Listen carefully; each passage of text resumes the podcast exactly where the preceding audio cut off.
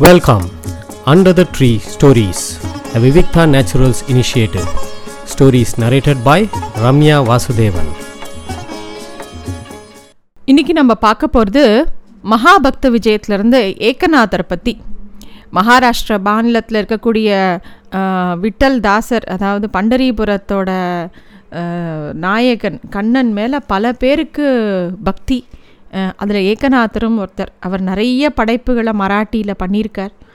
அவர் வந்து குரு பக்தியை ரொம்ப சிரேஷ்டமாக சொன்னவர். மராட்டிய மாநிலத்தில் தட்சிண காசி அப்படின்னு சொல்லக்கூடிய ஒரு இடம்.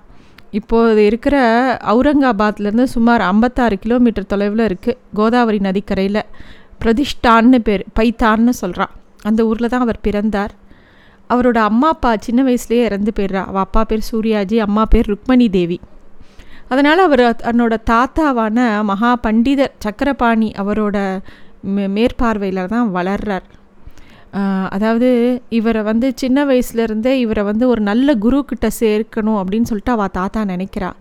அவள் தாத்தாவுக்கு ரொம்ப தெரிஞ்ச நெருங்கிய நண்பரான ஜனார்தன சுவாமி அப்படிங்கிற ஒருத்தர்கிட்ட வந்து ஏகநாதரை எல்லா வேதம் வேதாந்தம் சாஸ்திரம் யோகம் எல்லாம் கற்றுக்கிறதுக்கு அனுப்புகிறார் அவரும் அங்கே அவரோட குருகுல வாசம் பண்ணுறார் குருகுல வாசம் பண்ணும்போது அவரோட குருவோடையே தங்கி எல்லா உணவு தயாரிக்கிறதுலேருந்து ஆரம்பித்து வரவு செலவு கணக்கு எல்லாம் ஏகநாதரே பார்த்துக்கிறார் அவர் வந்து ரொம்ப ஒரு சின்சியரான வேலைக்காரர் ஏகநாதர். எப்பயுமே தன்னோட பணியில் கொஞ்சம் கூட கவனம் சிதறாமல் அவரோட வேலைகளை பார்ப்பார் எல்லாத்தையும் கற்றுப்பார் அப்புறம் குருவுக்கு வேணுங்கிற பணிவிட செய்வார். அவருக்கு வேறு எந்த ஒரு சிந்தனையும் க கிடையாது. ஒரு நாள் ராத்திரி அவர் ஒரு விளக்கை ஏற்றின்னு கணக்கு பார்த்துட்டுருக்கார் அதை பார்த்த உடனே ஜனார்த்தன சுவாமி ஏதோ படிச்சுட்டு இருக்காரோ ஏதோ தியானத்தில் இருக்காரோன்னு நினச்சிட்டு என்னப்பா என்னப்பா பண்ணுற அப்படின்னு கேட்குறார் உடனே அவர் சொல்கிறார் குருதேவா இன்றைக்கி ஆசிரம கணக்கை நான் எழுதின்னு இருக்கேன் ஏதோ ஒரு தொகை கணக்கில் வராமல் இடிக்கிறது. ரொம்ப கஷ்டமாக இருக்குது மனசு. அதை தான் பார்த்துட்டுருக்கேன்னொடனே குருதேவருக்கு இவர் வந்து ஏதோ சாஸ்திர விசாரமோ ஏதோ ஒரு சத் விஷயத்தை படிச்சுட்டு இருக்காரோ இல்லை தியானத்தில் இருக்காரோ அப்படின்னு நினச்சிட்டு இருக்கார் இவர் இந்த மாதிரி லௌகீக கணக்கில் இவ்வளோ ஈடுபாடோடு இருக்காருன்னு ஒரு கவலையோட இவருக்கு இவ்வளோ ரொம்ப ஸ்ரீ நல்ல பிள்ளை அவன் வந்து இந்த மாதிரி ஒரு லௌகீகத்தில் ஈடுபடுறானே. அவன் வந்து அவனுக்கு ஒரு குரு நல்ல ஒரு தரிசனம் கிடைக்காதா ஞான ஞானம் கிடைக்காதா அப்படின்னு குரு வந்து வருத்தப்படுறார். உடனே கொஞ்ச நேரத்தில் அவர் வந்து குருதேவா எனக்கு வந்து என்னோடய கணக்கு சரியாயிடுது அப்படின்னு சந்தோஷப்படுறார். ஆசிரம நிர்வாகத்தில் இவ்வளோ நேர்மையாக இருக்கக்கூடிய ஒரு பிள்ளைக்கு கண்டிப்பாக இறைவனோட தரிசனம் கிடைக்கணுமே அப்படின்னு சொல்லிட்டு அந்த ஜனார்தன சுவாமியோட குருவான தத்தாத்திரேயர்கிட்ட அவர் பிரார்த்தனை பண்ணிக்கிறார். எப்பயுமே பிரார்த்தனைகளே வசதி. அதுவும் ஒரு குரு ஒரு ஆச்சாரியன் வந்து ஒரு சிஷ்யனுக்காக பிரார்த்தனை படிக்கும்போது அதுக்கு பலித்தம் ஜாஸ்தி. இவர் அப்படி வேண்டிக்கவும் மறுநாள் காலத்தால் கோதாவரி நதிக்கரையில் ஸ்நானம் பண்ணுறதுக்காக ஏகநாதர் போகிறார் அங்கே போய் குளிச்சுட்டு திரும்பும்போது சமையலுக்கு தேவையான நீரையும் எடுத்துன்னு வரார். அப்போ வந்து எதிர்த்தாப்பில் தத்தாத்திரேயர் வந்து ஏகநாதருக்கு காட்சி தரார். ஆனால் அதை பார்த்து இவர் ரொம்ப பரவசம்லாம் அடையலை.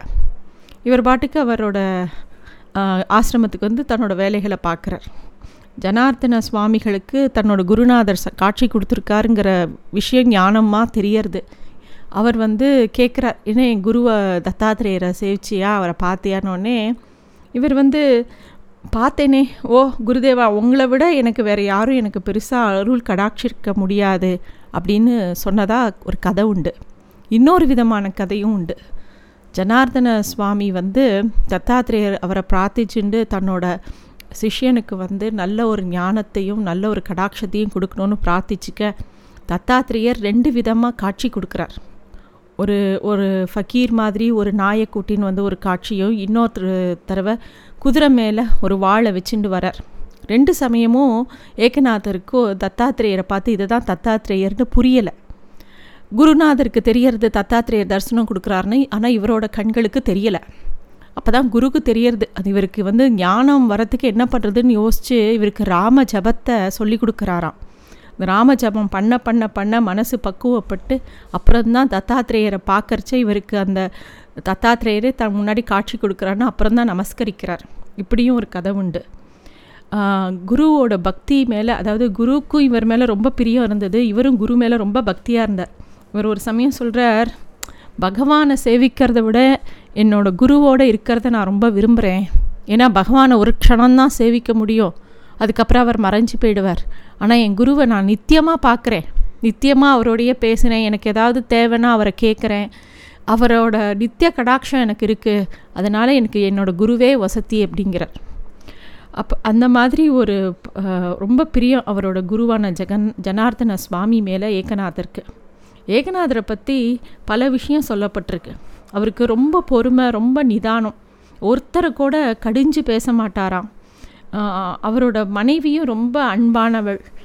ஏகநாதரை கோபப்பட வைக்கணும்னு சில பேர் வந்து சூழ்ச்சி பண்ணுறா அப்போ வந்து ஒத் ஒரு ஆளுக்கு பணத்தாசை காமிச்சு ஒருத்தனை வந்து ஒரு ரொம்ப அவன் சுகாதாரமே இல்லாமல் கொஞ்சம் அருவருப்பான கோலத்தோடு இருக்கான். அவனை போய் ஏகநாதரை போய் சீண்ட சொல்கிறா அவனும் ஏகநாதர் பூஜை பண்ணும்போது நேராக வாத்துக்குள்ளே போய் ஏகநாதரோட மடியிலேயே போய் உட்காந்துடுறானான் அப்போ ஏகநாதருக்கு சிரிப்பு தான் வருது.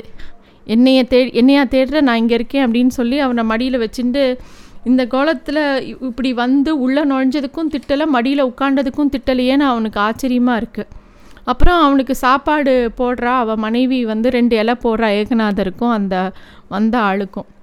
அவன் வந்து அந்த இலையில சாப்பாடு போடுறத கூட அலட்சியமாக அந்த மனைவி பின்னாடி ஏரிக்க பார்க்குறான் அப்போ கூட ஏகநாதரிங்க மனைவி கோச்சுன்றுவாளோ? இந்த மாதிரி ஒரு ஆள் பண்ணால் ஒன்றும் அவன் பைத்தியமாக இருக்கணும் என்னவா இருக்கும்னு இவெல்லாம் ஒரு கோவமோ பதட்டமோ படாமல் அவன் மனைவி சொல்கிறான் ஒரு குழந்த நம்ம பின்னாடி தொத்தின்றதுனா எப்படி இருப்போம்? அந்த மாதிரி தான் நான் இருக்கேன். நீங்கள் கவலைப்படாதீங்க. அவன் ஒரு குழந்த. இவனுக்கு உட்காத்தி வச்சு சாப்பாடு போடலான்னொடனே அவன் வந்து அப்படியே மனசு திருந்தி உடனே ஏகநாதரையும் அவர் மனைவியும் ஒரு தாய் தந்தை மாதிரி பாவிச்சுண்டு காலில் விழுந்து சேவிக்கிறான். அப்படியே அவன் மனசு திருந்துறான். ஏகநாதருக்கு வந்து அவரோட குருநாதரோட ஆசீர்வாதத்தோட ஸ்ரீமத் பாகவதத்தையும் வால்மீகி ராமாயணத்தையும் மராட்டியில் இவர் தான் வந்து எழுதினார். அவர் மராட்டியில் எழுதின ராமாயணம் ரொம்ப பிரசித்தி பெற்ற நா ராமாயணம். பாகவதமும் அவர் எழுதினார். அவர் வந்து ரொம்ப பல தீர்த்த யாத்திரைகளுக்கு போனார். அவரோட குருநாதரே அவர் எல்லா இடத்துக்கும் அழைச்சின்னு போனார். காசி கயா அயோத்தி உஜ்ஜயினி எல்லா இடத்துக்கும் போனார். கடைசியாக கோதாவரி நதியிலேயே ஜீவ ச ஜலசமாதி ஆனாராம் ஏகநாதர். ஏகநாதர் அடுத்த பிறவியில் பெரிய மகானாக அவர் அவதரித்ததாகவும் ஒரு கதை உண்டு. அப்போ வந்து அவ கிருஷ்ணரே அவர்கிட்ட வந்து பணிவிட பண்ண மாதிரியும் ஒரு கதை உண்டு. இதான் ஏகநாதரை பற்றின சரித்திரம். நன்றி. Thanks for listening to stories under the tree a Vivikta Naturals initiative.